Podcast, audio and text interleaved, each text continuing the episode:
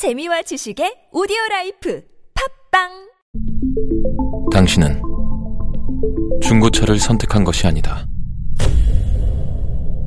당신이 선택한 건 최초라는 자부심이자 경기 없이 누리는 편리함이며 BMW만의 격이 다른 책임감. 당신은 BMW의 선택을 선택했다. BMW 프리미엄 셀렉션.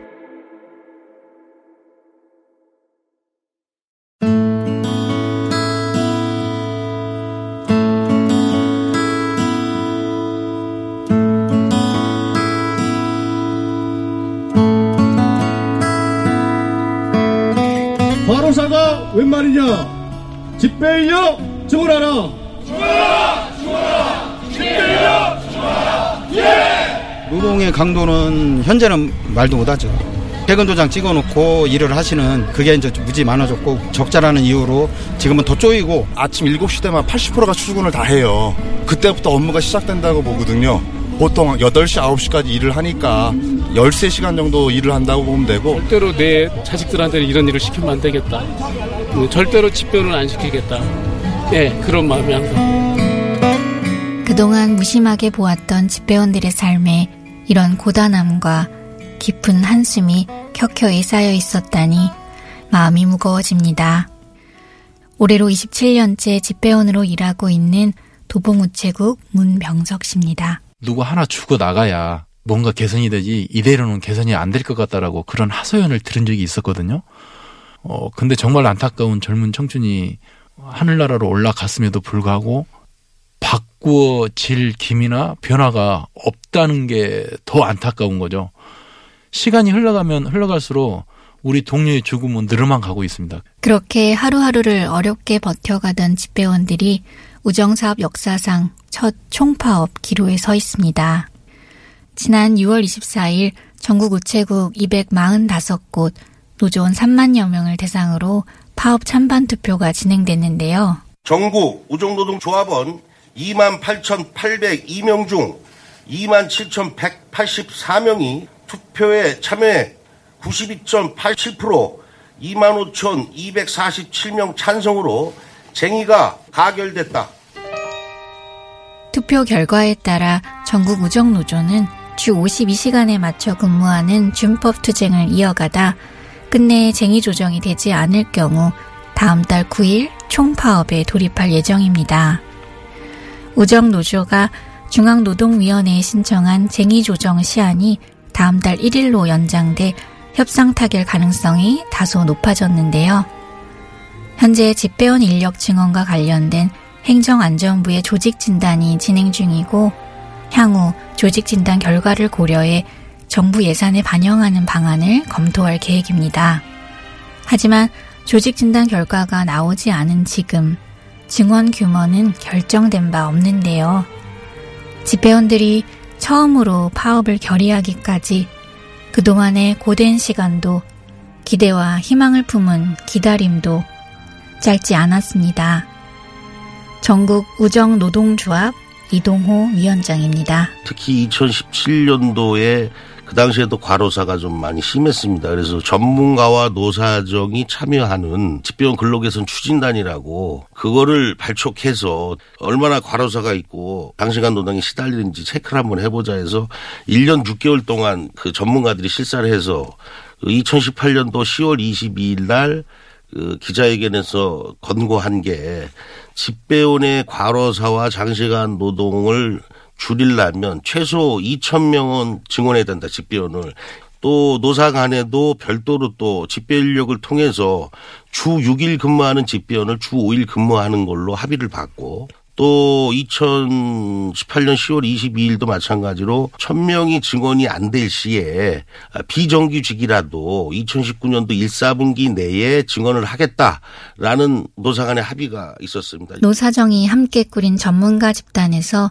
1년이 넘도록 조사에 내린 권고사항인 만큼 뭔가 달라지리라 생각했다는 집배원들.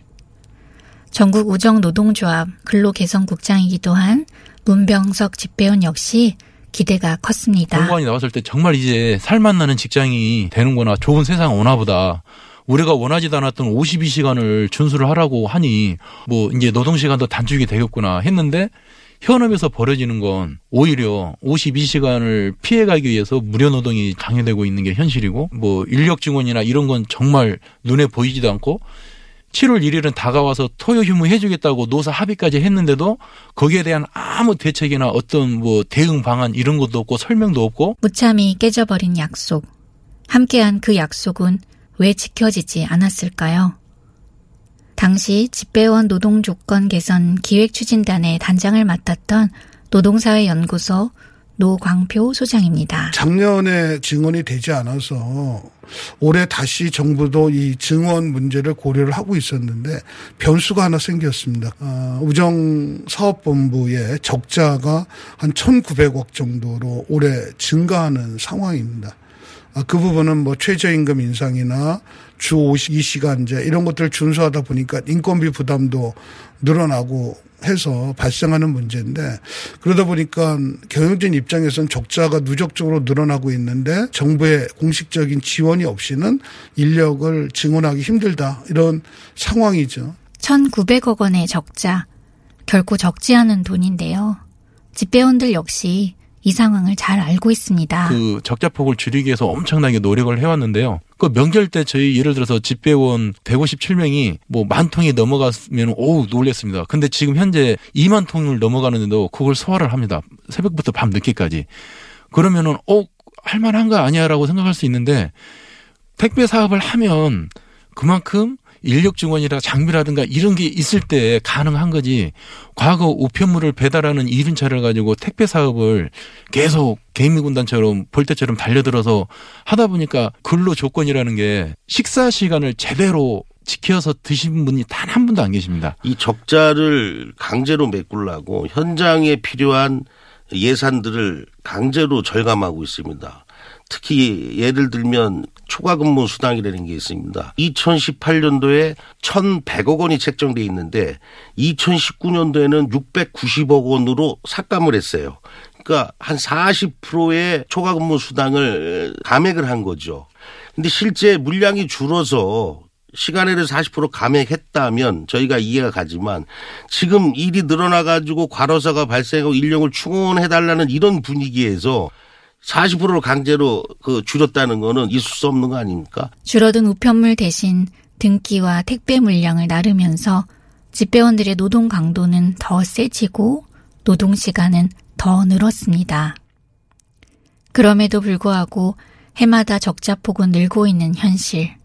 노광표 노동사회연구소장은 그 책임을 집배 노동자에게 돌려서는 안 된다고 말합니다. 이 적자 흑자 문제는 그 분류 체계의 문제에 따라서 발생하는 거기 때문에 더 이상 그 논의보다는 최소한 정부에서 하는 일을 어, 수행을 하고 있는 노동자들이 1년에 어, 10여 명씩 그 과로사로 죽는다라고 하는 것은 상식적이지 않다. 만약에 적자가 발생했다라고 하면 그건 경영진의 책임이고 노동자들은 최소한 자기 목숨을 지켜나가면서 일할 수 있는 여건을 만들어내는 것이 정부의 역할이라고 생각합니다. 또 노조에서는 근본적인 시스템을 바꾸지 않으면 해결되지 않을 문제라고 말하는데요. 대다수 국민들께서 공무원 하면 국민의 세금으로 보수를 지급받는 일반 회계 그렇게 공무원들을 생각하시는데 우리 우정사업본부는 우리가 자체적으로 보험사업, 예금사업, 우편사업의 수익을 올려서 그 수익금 가지고 지금까지 보수를 지급하고 예산을 집행하고 이렇게 했습니다. 그 와중에도 흑자 발생분에 있어서 19년 동안에 3조 2천억 원을 공적 자금하고 일반 회계에 전출을 시켰습니다. 그 정도로 특별회계에서 그 사업을 열심히 해서 일반 회계까지 우리가 보탬을 드렸는데 지금 우편 사업에 있어서는 흑자를 낼 수가 없는 구조입니다. 또 농어촌까지 배달하는 이 시스템도 일반 택배사는 안 합니다. 경비가 안 맞기 때문에 이런 거를 우리 집배원들이 다 우정사업하면서 하기 때문에 인건비 대비 수익성이 안 맞습니다. 그래서 매년 적자를 발생하고요. 이 적자에 대해서는 예금 쪽에서 수익금을 가지고 일부 메꾸고 나머지 이익금은 다 일반회계로 전출하는 이런 시스템이거든요. 그래서 이걸 근본적으로 해결하려면 우리가 예금이나 보험에서 본이 잉여금을 우리가 우편 사업 적자에 다 반영을 해서 써야 된다. 일반 회계로 기재부로 전출할 게 아니라 이런 거를 제도적으로 바꿔달라고 제가 당정이나 여러 사람들 만나고 이렇게 주장하고 있는 사항입니다. 하지만 이 문제는 우정사업본부가 독단으로 해결할 수 있는 사항이 아니라고 합니다. 뭐 민간 기업 같으면 회사의 오너가 결정을 하면 어, 그 정책들이 추진될 텐데 그 우정사업 내부의 집배 업무는 어, 대부분 공무원 신분에서 추진을 하게 됩니다. 근데 공무원의 정원은 어, 정부가 일방적으로 결정할 수 있는 것이 아니라 국회의 동의를 얻어야지만 공무원의 숫자가 확대되고 예산도 뒷받침되거든요. 어, 정부가 이 사건의 심각성을 알고 약 1000명 정도의 증언을 요청했지만 국회 논의 과정 중에 마지막에 이 사안들이 누락됐습니다. 그것은 야당이 지금 공공부문의 인력 증언이 너무 과다하다라고 하는 이유 때문에 누락됐는데 결과적으로는 매년 10여 명의 집배원들의 어떤 과로사를 막지 못한 중요한 요인으로 작용을 하고 있는 상황입니다. 공주 우체국 이은장 집배원이 숨진 지 한 달 남짓. 지난 19일 당진 우체국 소속 강길식 집배원이 뇌출혈로 쓰러져 올해에만 9명의 집배원이 유명을 달리했습니다. 강길식 집배원은 병가를 낸 동료의 배달목까지 나눠 맞는 일명 겸배라는 근무 형태로 더 고충이 심했다고 하는데요. 그 우정사업본부 입사한 지가 한 4년 6개월 됐고요. 그 자기 업무에 대해서 최선을 다해서 열심히 하신 분으로 평가받고 있고요. 특히 그 당진 쪽에는 그 회사 물류업체들이 많이 들어와 가지고 노동 강도가 갑자기 좀 세졌습니다. 그런 와중인데도 직장 동료분께서 장기 병가가 있어 가지고 그분의 목까지 같이 일하다 보니까 보통 뭐 12시간 이상 근무를 하셨다 그래요. 그래서 그런 차원에서도 어 뭔가 좀 해결책이 있어야 되는데 그걸 방치해서 과로사로 순직하지 않았나 이렇게 저희들은 판단하고 있습니다. 집배원들 사이에서는 겸배 공포와 더 이상 숨질 수 없다는 절규가 가득합니다. 하지만 죽음의 그림자가 언제 나에게 찾아올지 모른다는 두려움 속에서도 이들이 일을 멈추지 않는 것은 돈 때문만은 아닙니다. 시간에 맞춰서 일을 하는 게 아니고요. 배달해야 될 우편물은 무조건 배달을 해야만 저희는 일이 끝난다라고 오래전부터 그렇게 습관화되어 있습니다. 책임감, 이런 사명감 때문에 내가 해야 될 일이라고 생각을 하고 새벽에 나와서 배달하고요.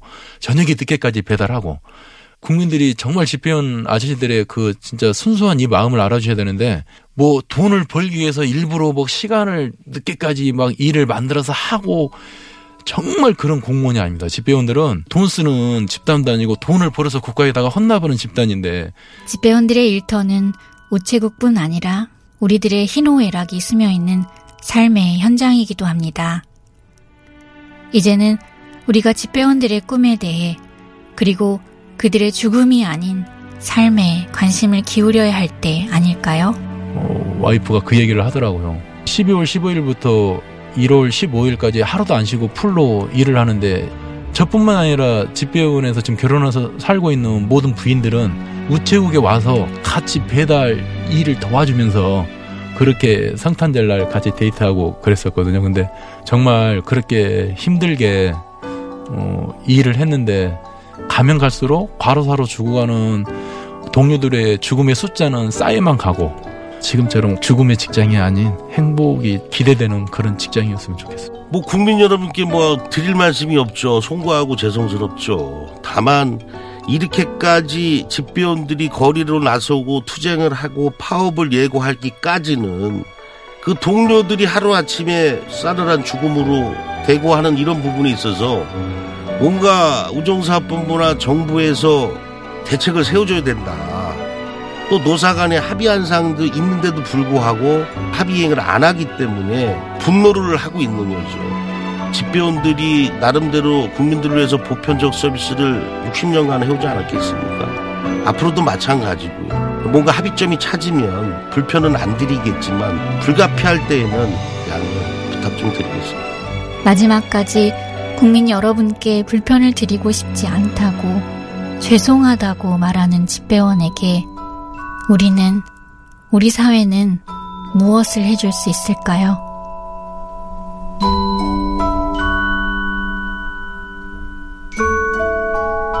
(163) 번째 가슴에 담아온 작은 목소리 국민 여러분 죄송합니다. 파업기로에선 과로 집배원의 목소리였습니다. 지금까지 PD 정수선, 작가 류영혜, 리포터 박윤경, 저는 이지선이었습니다.